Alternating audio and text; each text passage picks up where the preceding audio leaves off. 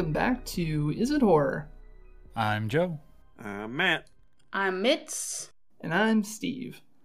For those of you who haven't joined us on our show before, what we do is we take movie or eventually other forms of media and we analyze whether or not it could be considered horror. This episode is going to be a special bonus episode because we're off our normal release schedule. And we're going to be talking about 1984's Ghostbusters. Yay! Hooray. Woo! Cool. We figured we'd talk about it in time for the release of Ghostbusters Afterlife. So hopefully, if all goes according to plan, you'll be listening to this the same day that that movie comes out. And I'm going to give you a big spoiler warning, of course. Whenever we talk about any of these movies, we're going to be discussing all the details of it. So uh, just be prepared for that if you haven't seen it before. Ghostbusters came out in 1984. It's directed by Ivan Reitman. It's written by Dan Aykroyd and Harold Ramis. Uh, Dan Aykroyd originally had the idea, and he was working on it with the idea that him and John Belushi would star in it. And he had kind of a much more ambitious script, as I understand it, that involved time travel and space travel and other dimensions, and it was going to be a whole big thing. But then John Belushi died in 82, and Aykroyd's script was deemed a bit too expensive. So eventually they hired on Harold Ramis and they rewrote it to have it a bit more grounded and to take place in present day, at the time at least, present day New York. Columbia Pictures was uh, apparently pretty concerned about the budget because it was the most expensive comedy at the time.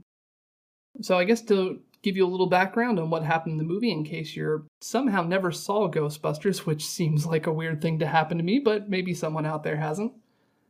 The idea is that you have these three university professors although that's pretty loose. They're scientists, they're doing research, sort of.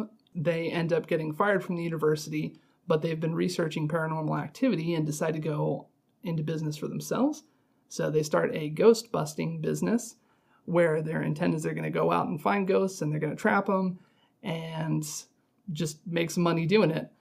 In doing that, they end up stumbling across a lady in an apartment building, played by Sigourney Weaver, who basically lives in a building that's been constructed to bring about the end of the world.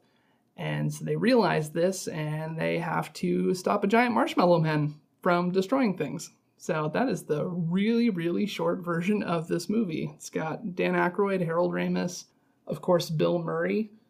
It's also got uh, Rick Moranis and, as mentioned, Sigourney Weaver. We've got Ernie Hudson. All great actors in their own right and been in all sorts of fun things a lot of big names in this movie that you know it's pretty cool I imagine it would have been a blast to film this with all those people dan Aykroyd and you know bill murray and sigourney weaver and every just all of those people sound like a blast yeah for sure and i think that too you kind of get this thing where you're watching some of these performances and like some of them really committed i feel like sigourney weaver especially and her character really committed she really committed to the to the Zuul role when she's possessed. Absolutely. I would also say Bill Murray. Bill Murray was really committed to being Bill Murray, and it was really good. I liked it. yeah, he, he did a good job of playing himself in these fantastic settings. So, I guess before we say whether or not it's horror, I guess I wanted to hear everybody's relationship to the movie just a little bit because this is one that I know you know goes way back for me. So I guess when did everybody see this movie for the first time? Uh, I don't know when I exactly when I saw it the first time, but it's been kind of a classic for me for as long as I can remember. Really, watched it all growing up, so it's just been there in the background forever for me. I remember this always like whenever it was uh, on TV because our father is a big fan of Bill Murray stuff in general. And so whenever this was on TV, it was pretty much always on in our house. I remember, I think you had like the Ghostbusters car. I had the car. I had tons of the action figures. I had a working trap. It must have been like the from the yeah. TV show, maybe. I kind of was thinking about that the other day and was wondering what happened to it. And you like stepped on it, and it had like a like a pump thing, and it would open up, right? Yeah, it had you know air pressure to make it open. It was really cool. Yeah, I remember we had all those toys in the house, so that's my relationship with Ghostbusters. I have not seen this movie since uh, I don't know, fifteen years or so. I think I watched it. I found it through my dad. Also, he loved to watch, you know, those corny classic movies whenever they came on TV. So I think I watched it with him around ten or something. I actually understand it better now. You know, at, at ten, you're just like, oh, cool, dumb looking ghost, just haha funny. It's it's still like that, but I understand it a little bit better. You understand the motivation behind Slimer now, you know? Exactly. Like I didn't understand as a kid why why the Marshmallow Man was the way he was, you know? Like why that guy, you know? I understand now. It all makes sense. It all fits into place. I think one of the things that so I grew up watching this movie and I loved it and I loved the TV show and had all the toys. It does have a lot of more adult humor that you don't get as a kid, even though it's it functions as a kids movie in a little bit of some ways. But I remember watching on TV too, so I think I was a little bit older before I saw like the Dan Aykroyd getting a blowjob from a ghost scene. yeah. so uh, that's not one that I thought of. And then the other thing too that I remember, I remember distinctly when it occurred to me why it was the keymaster and the gatekeeper and watching it with some friends in the kitchen of our house and explaining it or at least mentioning it with a you know elbow to the side sort of thing and then our parents taking me into the other room and telling me that was not okay. Cool. Well all right let's go around and see what everybody thought. Um, i guess for me i uh, have never really thought of this movie as horror. Uh, i've always thought of it more of more of a comedy and i guess i you know even as a kid didn't really find it that scary. Maybe a couple of the scenes which i'm sure we'll get into and talk about. Yeah i've always thought of it as definitely a comedy over anything else and i guess that's pretty much where i still fall. Yeah i uh i was trying to look for anything that i could consider horror and uh there's just not enough. It's pretty much all comedy, and I just feel like, uh, especially with like Bill Murray's acting and the tone, I was going into this thinking comedy, and nothing has changed that for me. Yep, I'm gonna agree with these gentlemen. I have never thought it was horror. I still don't think it's horror, but it is a great comedy. I mean, it's still it's still funny today, so I can give it that much. I tried and I thought it through and I tried to dissect it in my head, but I'm still coming away as not horror on this one. And one of the things that I guess I will say, and I hope this is true of any of our episodes if you haven't listened to one before, but the intent here isn't to gatekeep or tell anyone they're wrong. If you run into someone who's a horror fan and they say, I like Ghostbusters and I think it's a horror movie, that's fine. That's their opinion. We can all have different opinions and hopefully treat each other with respect about those opinions. So, you know, this is fun to do and it's a fun exercise. And I think it's fun to analyze movies and try and figure this out. But don't take this as a we're saying that we're right and you're wrong and that we need to fight about it. It just, it is what it is. So hopefully just enjoy, join us, listen, decide what you think. I will still personally fight anyone that wants to fight, though. Yeah, I was gonna say I'm down for a rumble as well. That's fine. Yeah, we can we can all fight. It's cool. I don't know. Yeah, we looked at a lot of stuff in this movie. I don't know. There are a few scenes that might be able to be considered horror, but they're so quick and like in between a whole bunch of comedy that it's too hard to take the movie as a whole as horror. Even the opening scene with like the librarian walking through the library and you know the ghosts you know screwing up dewey and his intricate decimal system. You know that could be creepy under other circumstances if it wasn't for the kind of light-hearted sound design and i don't know some of the other stuff like that. That's a that's an interesting point because i think that this is maybe a good way to kind of gauge because uh, we're trying to figure out what is horror and you can kind of take this movie and look at it as okay, this is the stuff that definitely isn't making this horror and kind of use it to compare other things like especially the tone, the music, the dialogue.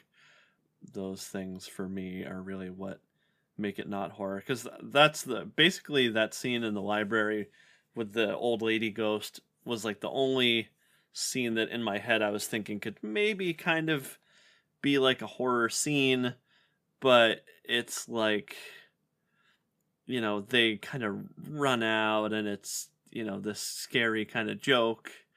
And it brought me back to like how in Gremlins, how you have the lady getting shot out of the window and you would think, well, if it's comedy, she's going to pop up and be like, no, that, those darn gremlins. And whereas, eh, you know, if she, if it's horror, she'll actually just be dead. And I think it's kind of relevant here. It was just a very comedic scene at the end of it all. Yeah, I think that that's a good and valid point.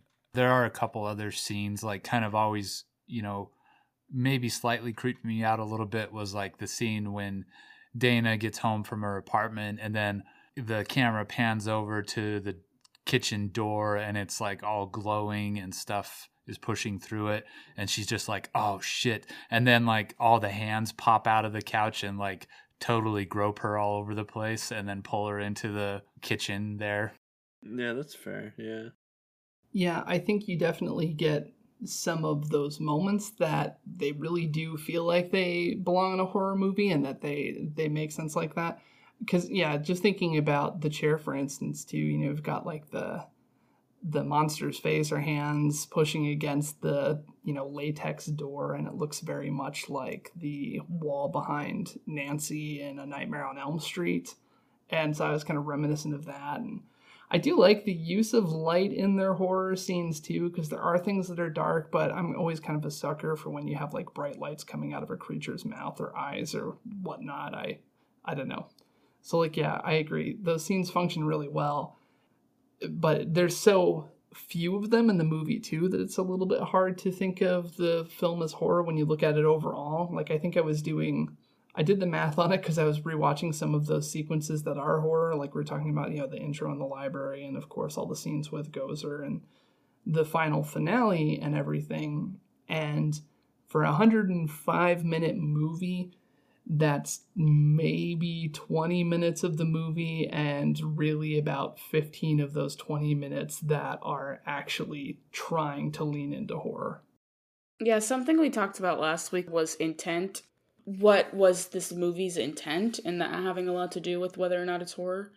But we also talked about how sometimes it doesn't matter what the intent is, but I think definitely the intent of this movie is not to be horror and therefore it does not come across that way and you can tell from anytime there's a slightly um, you know spooky or horror-esque scene it's immediately followed by a joke like within seconds. Like for example at the beginning the the library scene with the ghost it's immediately followed by them comically running out and oh we'll get back to you you know? So i think the intent is not to be scary but to be funny. And that's basically what makes it not horror to me. So it is kind of interesting that you would say that too, because I wish that I still had the quote pulled up, but I was kind of looking into this, and Ivan Reitman, the director, at least, he was saying that part of what he thought made the movie function well is that he, when they were shooting the scenes that were horrific, then he was shooting it to be horror, and then when he was shooting the comedic scenes, he was shooting it to be comedy, and that they were kind of leaning hard into both. So, I mean, of course, that's not him saying that he meant the movie to be horror, but just that that was the intent when they were filming the horror, like the horrific scenes. So I thought that was interesting just hearing him say that because I don't know. I'm not sure what would be necessarily running through their head while they were doing those sequences. That is a, a valid point because if you if you just watched a montage of every time a ghost is on screen, those moments might be kind of horrific, but it's how they approach the scene and how they end the scene that turns it comedic. Yeah, because I definitely agree with the other point that you made there, Mitz, with every tense scene is undercut by some sort of humor. And I think maybe that's why the scenes where it's just Sigourney Weaver end up feeling more like horror. You know, when she does see the monster in the fridge, when she's taken in the chair. I think because there's there's no one there to undercut that, right? Yeah, that makes sense. But like when she's possessed, right, and you've got Bill Murray there in the scene with her. I mean, she's she's playing it 100% straight, but then he's undercutting every part of that moment and cracking jokes and things like that during it. Like she's in a horror movie and he's doing Young Frankenstein and rolling in the hay. yeah, Steve, you and I talked about this a bit, just where like all the ghosts and all that stuff, with maybe the exception of Slimer, are played pretty straight. You know, it makes sense now that you're saying that whole thing about like the director meant to like film those parts as horror and then just overlaid it with a uh, you know the comedy of it all um, but you know the effect of that is that it it just takes all the bite out of the all the horror things for me yeah and i do think that is interesting that part of it i do feel like the the ghosts are often played straight i don't know i just make the analogy in my head of shaun of the dead when you think about that one is uh, the comedy comes from the people's reaction to things not from the zombies. The zombies are always straight horror zombies in that movie. And it was kind of not to the same extent, mind you, because for me at least, I feel like Shaun of the Dead is horror, where this one isn't. But I think that there's the same sort of approach to it. So, another thing that I was thinking about in terms of this movie is so obviously we're talking about the comedic tone, but one of the other concepts that I think comes up you know a bit in this movie, especially with the finale and everything that's going on with that, is that it is an apocalyptic life-ending scenario that's going on here that they're fighting against, and so it is a monster that's that's planning on jump-starting that, and you've got Ray and Winston in the car talking about the Bible and talking about the apocalypse there. So there's that mood in that sequence. Do you think that a movie that's dealing with extra dimensional, almost Lovecraftian monsters coming to end the world, does that change things? Does that is that something that you can do in a horror movie that you can't do in other movies? Does that influence how you feel about it? And if it doesn't matter, why doesn't it matter? I think uh, what I'm coming to feel on a lot of these is that it's really just all about tone.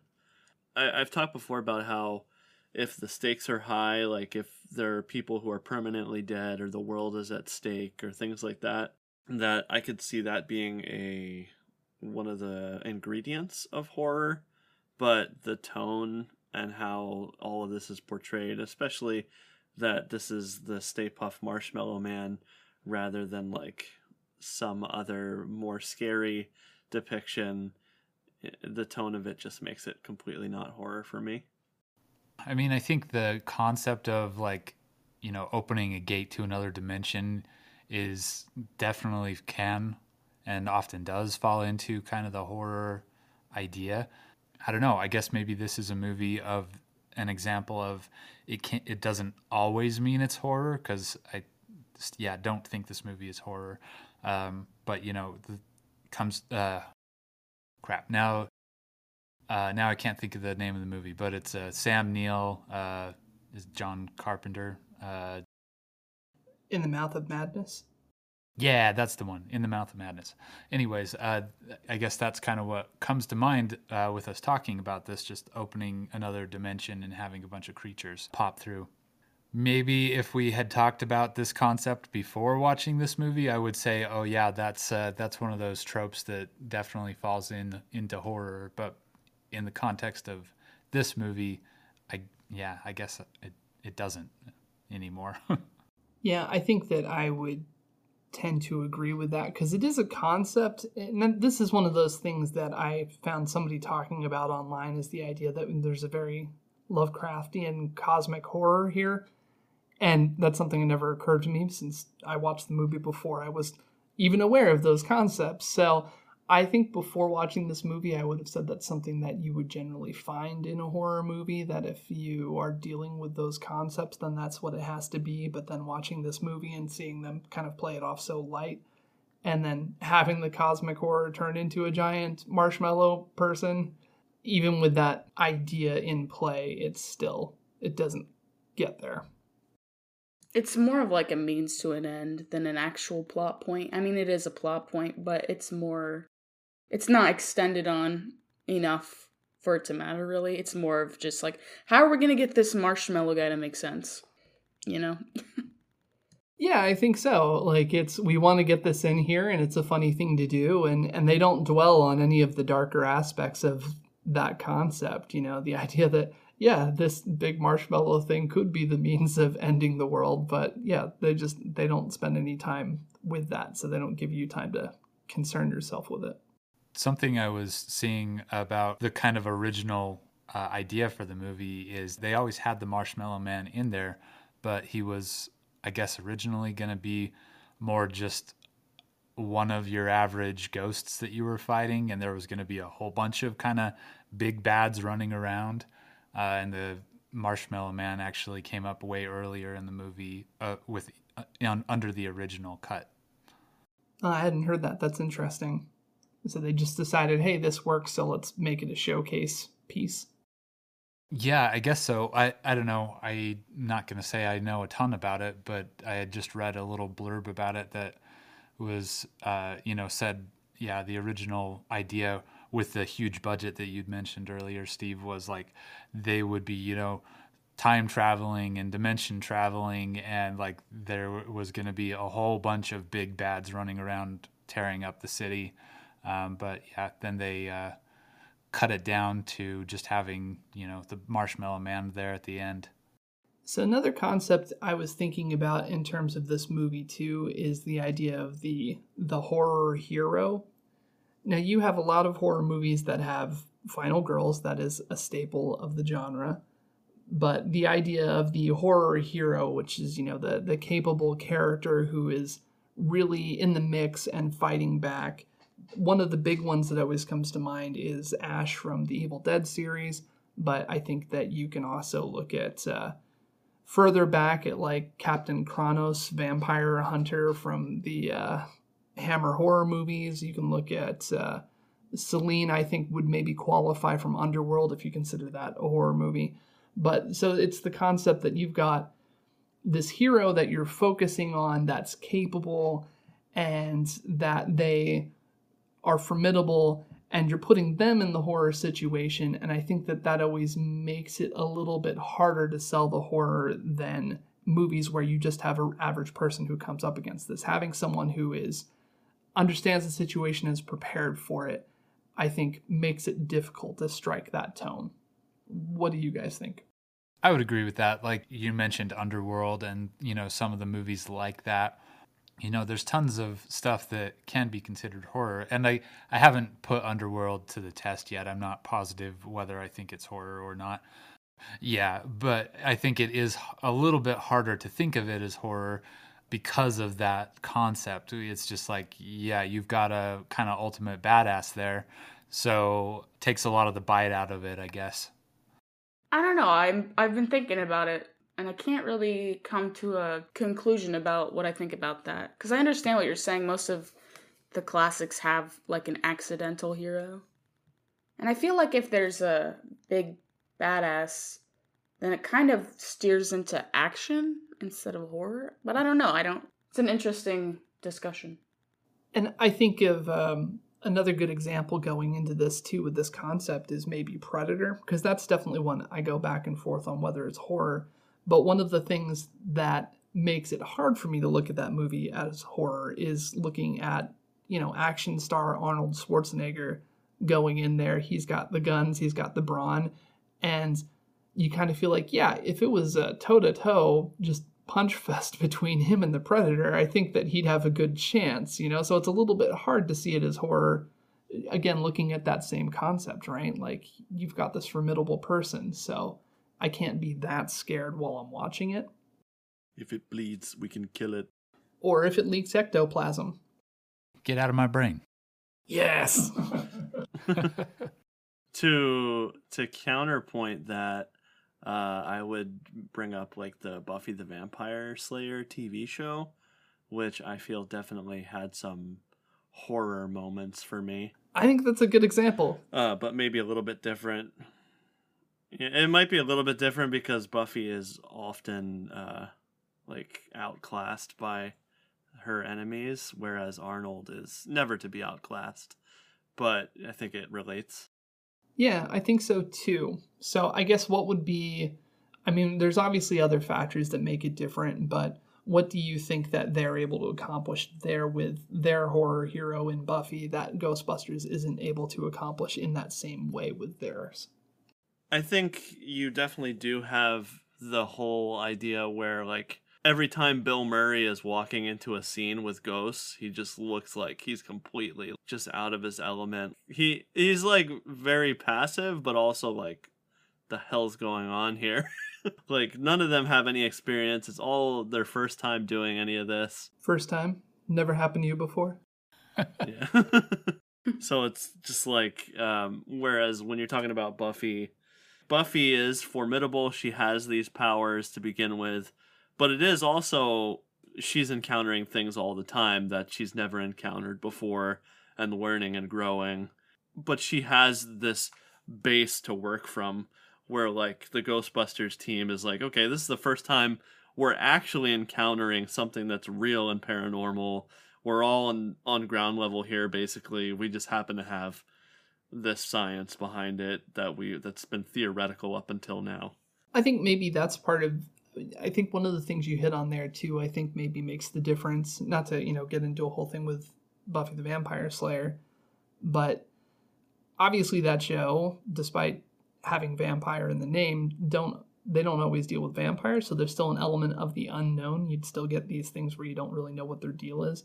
And I think that that kind of happens with the Ghostbusters too. Like they they introduce the movie, they introduce ghosts in the library, and you're like, oh, I don't know how this works. But then once they figure out how it works, it's mostly business as usual. And, you know, they even go about their more prolific busting of ghosts through an 80s style montage. So you don't really get much thought on that. And then when they do encounter Gozer at the end, yeah, there is a bit of an unknown, but it it doesn't last for very long. So maybe that's part of what you get with this movie too with these horror heroes is that they're sort of facing the unknown, but rarely during the course of the time that you're watching it is it's something that's completely unknown for them. I would also add that at no point in in the movie at any time did I feel like any of them were in danger of actually getting hurt or dying. So Right, yeah. I was I was gonna say the scariest moment for me, funny enough, was when they fell into that hole because that's something that can actually happen. And then I was like, oh gosh, are they okay? That was the only time I felt uh, worried for them. Yeah, we were like sinkhole, fuck. Like you gotta watch out for that. Yeah, that'll get you. Sinkholes get you. Exactly. Cosmic horror, ghosts in the library, ghosts sliming and running through them, that's fine. But the sinkhole, that that happens. That's actually terrifying though, in real life, you know? It's true. You never know what is underneath the streets of New York, so It's the uh, aneurysm of the brain aneurysm of infrastructure. damn, that's deep. It's a little Archer reference for you guys. Enjoy. I was going to say on the Buffy line of things, uh, I think one of the things that makes a difference to me, I'm never really worried for Buffy, you know, and there's definitely plenty of comedy in Buffy, but there's still real danger there. People die in that. And I was going to, this was a maybe a side note, well, I'll get back to, you, but I don't know, is there anybody who actually gets killed in Ghostbusters? I don't think so. I was trying to pay attention to that during, and uh, I no, I don't think so at all. The only thing that even would maybe I would say you could maybe make an argument that they didn't make it is the ghost cab driver, because I mean I'm sure he's not going to obey traffic rules. Rules, so there's that. But yeah, I mean like the Ghostbusters survive even Peck, who they didn't like, just gets doused in marshmallow at the end. Sigourney Weaver and Rick Moranis' character, they're both fine-ish by the end. I mean, we 100% know that because they're in the next movie and they're functional adults. So, I mean, yeah, everybody's okay when it's all said and done.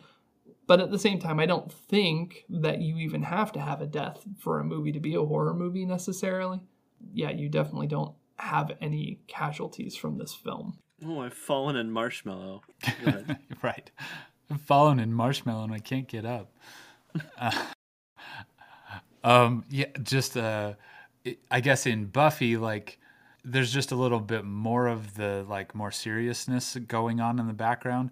An apocalypse on Buffy, Buffy is called Wednesday, you know, and they they do face this, but uh, face this in Ghostbusters, but it's happening all the time in Buffy.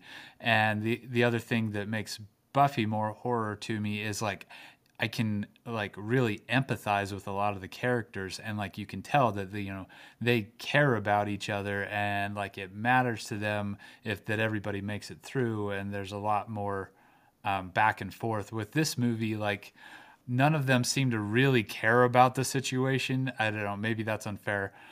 You know they're kind of just all going through and doing things and yes it's an apocalypse but they're just going on their merry way cracking jokes and yeah.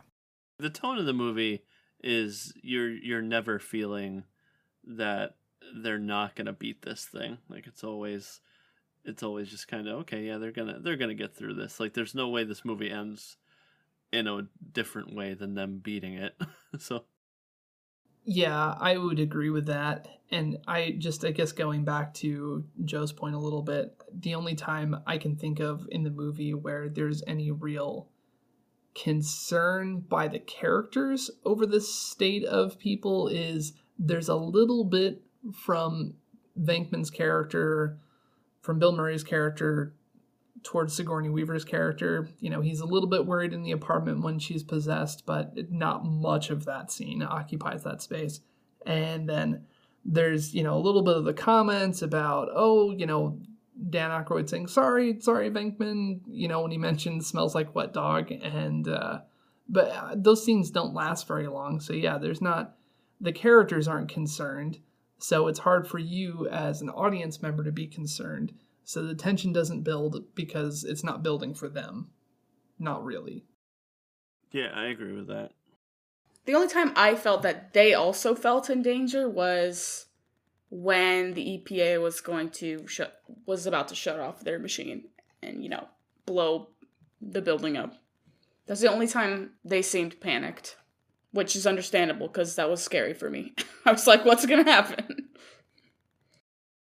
And it's like they're they're building tension in that moment with the ghosts getting out and going all over the city. That sequence is really good, and then, but then you immediately go to the buildup of. Uh, not immediately, mind you, but you know the tension drops because they're in prison. There's jokes there, and then you get to the sequence where they're actually allowed to go do their job, and they're driving up to the building, and again, like the tone there is is kind of more like here are the conquering heroes showing up and they're not really at risk and when they're actually fighting goes are on the rooftop there's not you know you don't have a lot of concern there either it's kind of it's it's fun action, but there's a lot of making space for jokes more than anything.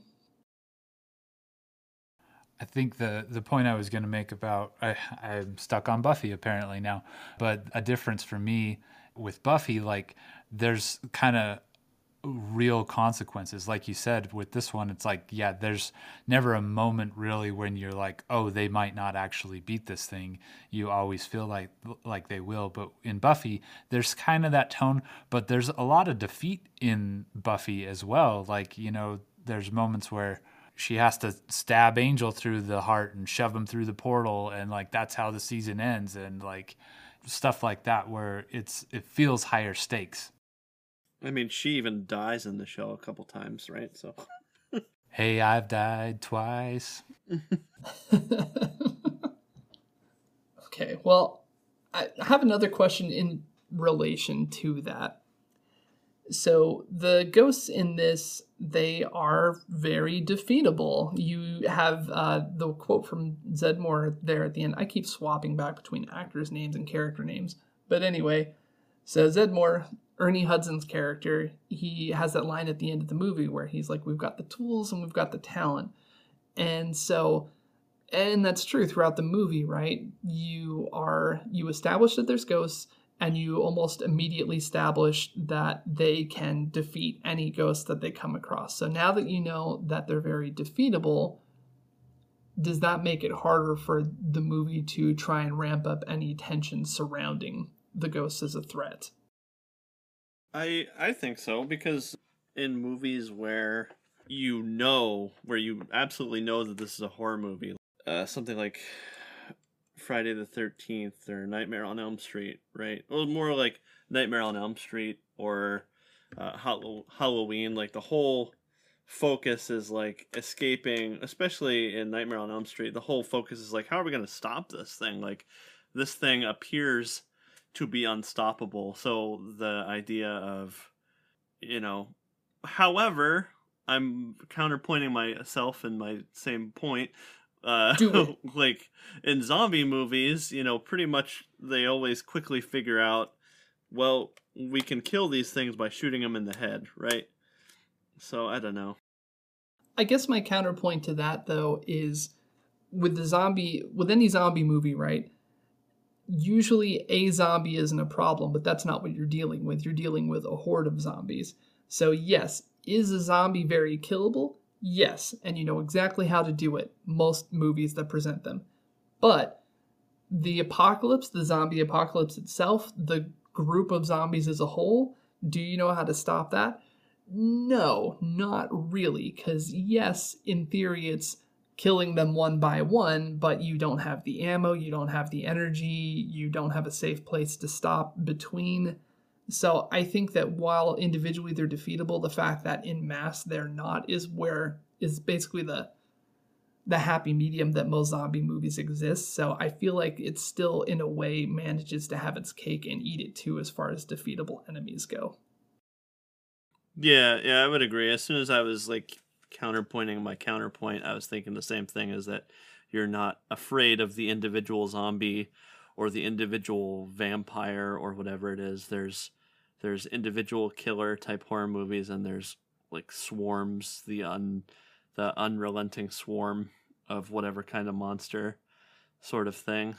So you have those two things, but most I would wager that most horror movies are focused around like trying to figure out how to defeat this antagonist, whatever it is. And Ghostbusters has that solved in the first, you know, 20 minutes.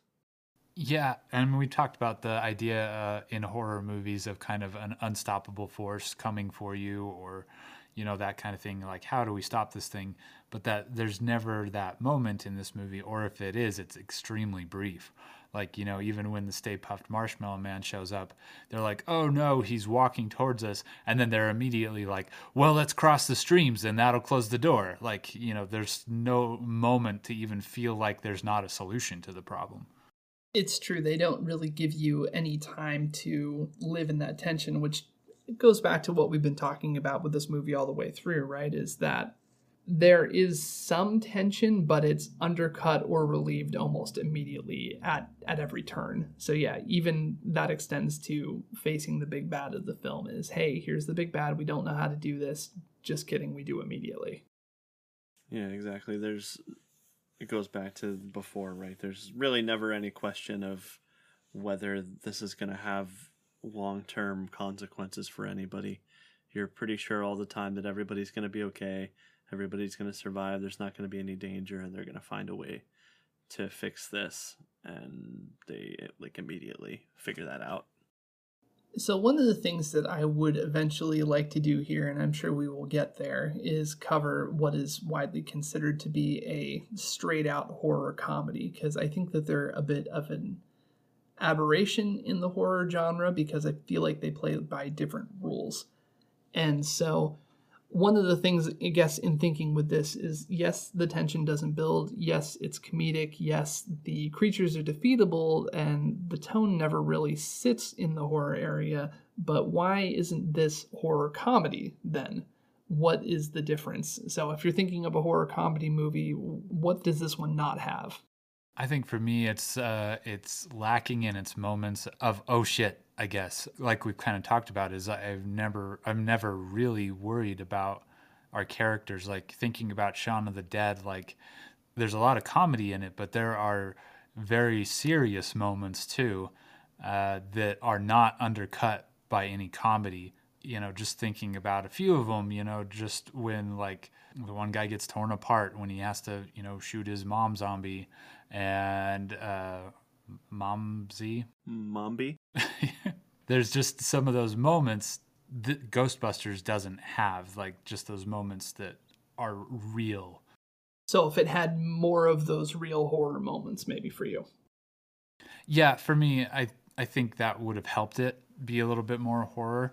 I don't know, maybe it would have made a difference if like Dana and Lewis like don't survive their transformation into being dogs or something like that or there's like a real consequence for some of those things that would have maybe turned it a little bit for me I was just gonna say sort of a similar thing. It's that for this there there is no fear or lasting consequences to what's happening, whereas it's hard not to compare to Shaun of the Dead. Even if you look at another what I would consider a horror comedy that what's the the zombie movie with Josh Gad that's like in Australia or New Zealand?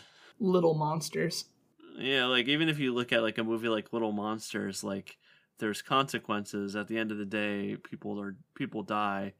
Not to keep comparing to Shaun of the Dead, but like that's another example of like, okay, that movie's got fifty percent horror, fifty percent comedy, and kind of Shaun of the Dead has that too. Where I think Ghostbusters has like less than a percent of the horror, really, for me in both the tone and the consequences and the typical horror tropes, all the things that we've discussed. So is that maybe what kind of makes this feel a little bit different? Because I guess I'm thinking about other horror comedy movies, you know, some other more recent ones like Tucker and Dale versus Evil, and then of course more classic ones like Evil Dead 2. And the thing that those all have in common, well, a lot of horror comedies have in common is that they still have a lot of gore to it. Not necessarily that that makes it the case, but I think that is something that horror comedy tends to make sure to include is gore as a comedic element, but then they also usually have body counts. I'm trying to think if there's a horror comedy movie that I can think of where there isn't a body count and there's not gore. I haven't seen Fido in a while, but the, even that one has a body count. It's true, yeah. Even in that one, there's a body count. Not really gore as much in it, though. There is some, but yeah, so I, I don't know. That's one where I think it'll be interesting to kind of go through and look at another horror comedy movie and kind of analyze that a bit. But I think maybe that's what it comes down to in this one is maybe if there was more more of consequence for the characters if they did have some people die. It didn't even have to be the main characters, but eh, because at least until you get to the end of the movie, it seems like the worst that you're going to deal with if you actually encounter a ghost is that you'll be scared and you might get slimed. Because the biggest interaction previous to that was just Slimer in the hallway with Peter Venkman and bowling him over. And there's some tension leading up to that. Of course, you're not thinking to yourself that Bill Murray's character is going to die, but then when you run into him, it's just he's covered in goo. That's as bad as it gets. Yeah. Yeah, I'd have to agree with the notion that there has to be more danger for it to qualify as a horror comedy. But I never felt like they were in danger and there were no casualties. So, yeah, I agree with all of that. I think there's a little bit uh, of a thing that I maybe haven't hadn't previously thought about too much, but it is kind of like a body horror or transformation horror with uh, Dana and Lewis both turning into dogs it all ends up being okay, but it is kind of a creepy thing that humans, you know, first turn into possessed people and then turn into pretty gruesome creatures. It's true. You do kind of get different elements of other horror genres within this too. So yeah, I was looking at the the body horror thing, of course, like you're saying, the idea if you were watching some other movie and someone was turning into that, I mean think of the uh, werewolf transformation in an American werewolf in London, for instance. And how painful that has sometimes been portrayed, but that's something that's kind of gets glossed over. So that element's there. And then, of course, you have demon possession here And you know, you have The Exorcist only having been less than 10 years earlier when it was released compared to this. So that was very on people's minds, but you get their demon possession, but again, it's still that very light tone in comparison. Even though, yeah, these should be very horrific elements. Someone turned into a dog, you don't know if they'll ever be turned back. Then they're turned into stone and they're possessed by these extra dimensional creatures. And yeah, it's it still plays them light, plays them for laughs. Yeah, exactly. And uh, on the body horror subject, I think even the way that they transform into dogs, it's not like a werewolf type of transformation where you're seeing them slowly transform into this creature. It's more of just like a we threw up a sheet and now they're a dog.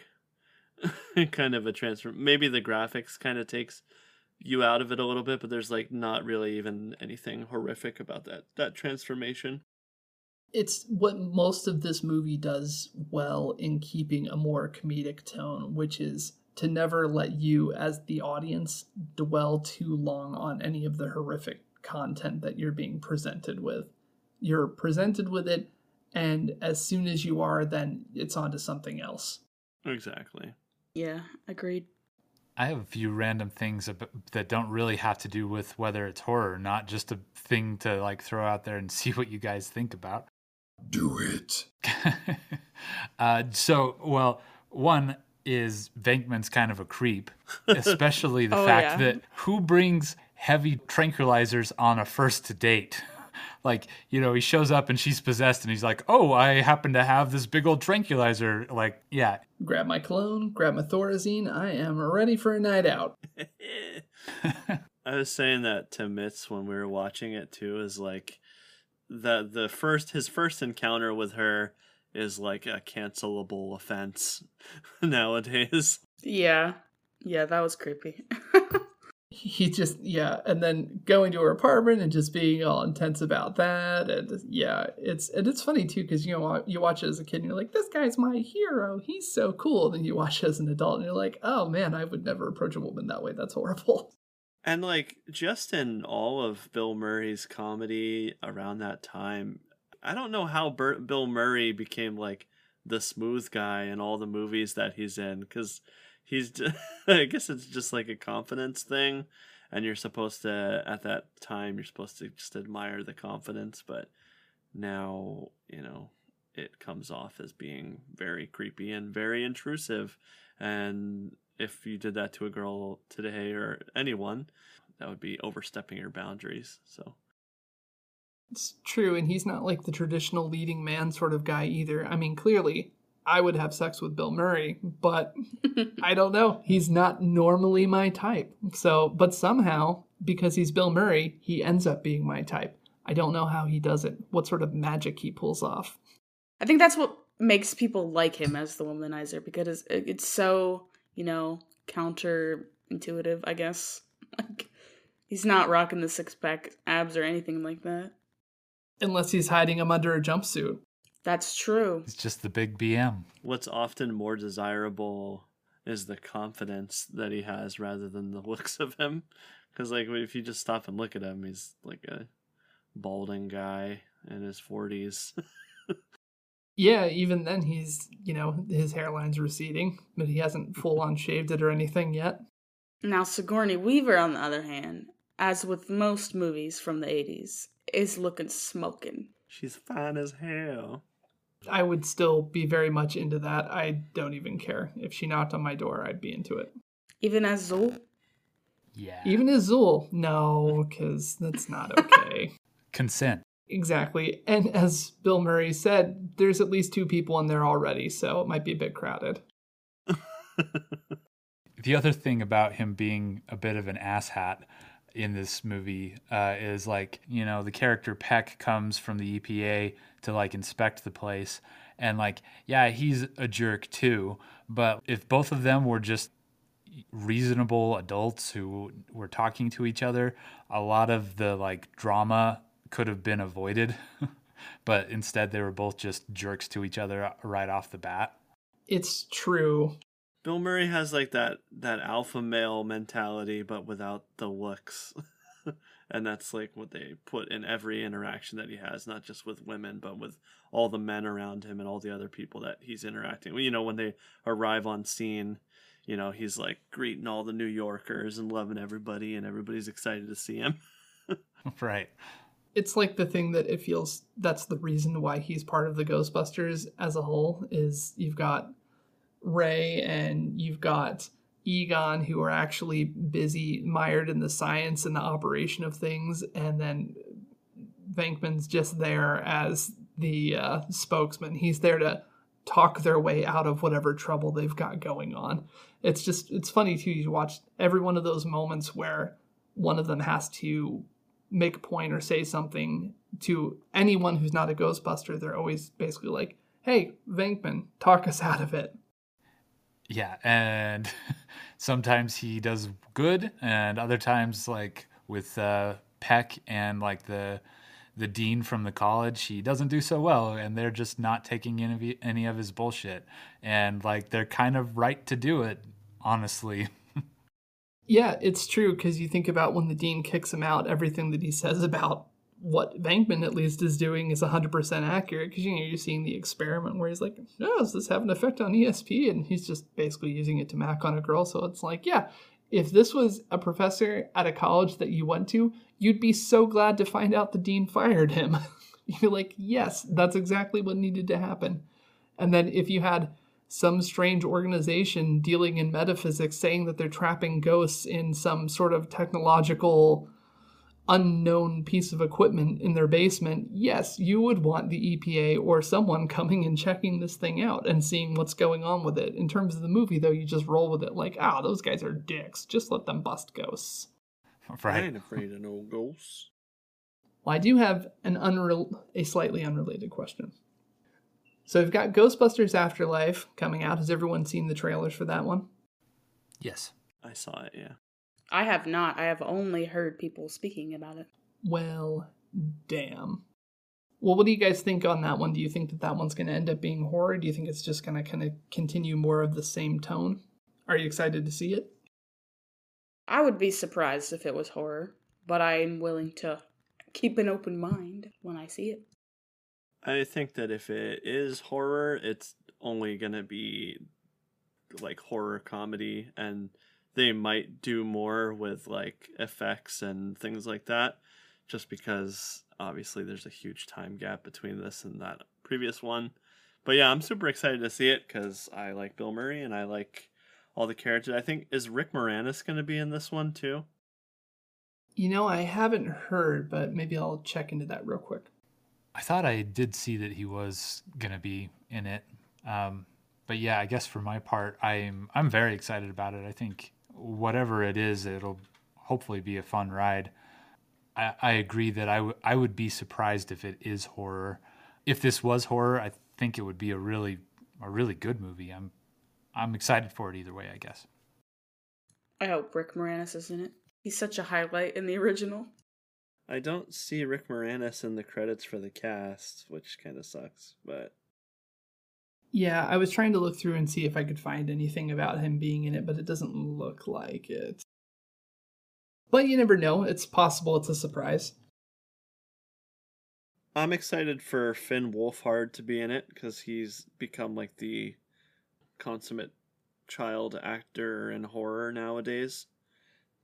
He's always very good in these things. It looks like most most of the original cast is back. Of course, uh, Harold Ramis is not because he passed away. But Yeah, I'm pretty excited to see this one too. I, I like you said, I'd like the cast too. I agree. I doubt it's probably going to end up leaning much harder into horror than any of the other installments have, but uh, that doesn't change the fact that I'm not super excited for it because I love Ghostbusters. So hopefully it'll be good.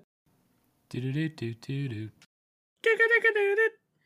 All right, thanks everybody for joining us for another episode of Is It Horror, and uh, we'll maybe do some more bonus episodes like this in the future. But otherwise, you can expect to see one every other Friday, and our next one is still going to be the killing of a sacred deer. So make sure and join us for that. Bye. bye. Bye. Bye. Farewell. Was that Zuul? Wow. Thanks for joining us at Is It Horror. We post new episodes every other Friday. Think we didn't give this movie a fair shake? Think we missed something? Do you have a suggestion for future episodes? Do you just want to say hi? You can follow us at Is It Horror on Twitter. We have a Discord server coming soon. You can also email us at isithorrorpodcast at gmail.com. In the meantime, stay safe and keep asking yourself, Is it